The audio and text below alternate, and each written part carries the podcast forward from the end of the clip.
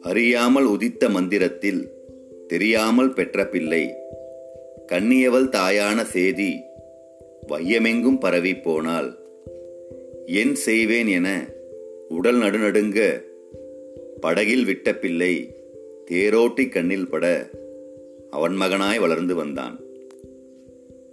வீரப் போட்டி ஒன்றில் அவன் வாகை சூட அரச குலத்திற்கு மட்டுமே நடக்கும் போட்டியில் உனக்கென்ன வேலை என துரோணர் கேட்க உடனடியாய் தேசம் தந்து மன்னனாக்கி நண்பன் என்னும் கிரீடம் தந்து வீரனுக்கு குலம் முக்கியமில்லை என சூளுரைத்த துரியோதனன் அவன் உயிராயானான்.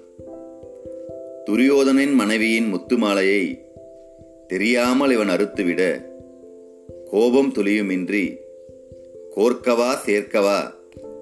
என வெள்ளந்தியாய் கேட்டவனா கெட்டவன்? இந்திரன் மூலம் பெற்ற தானம் தாய் குந்தி மூலம் பெற்ற வரங்கள்.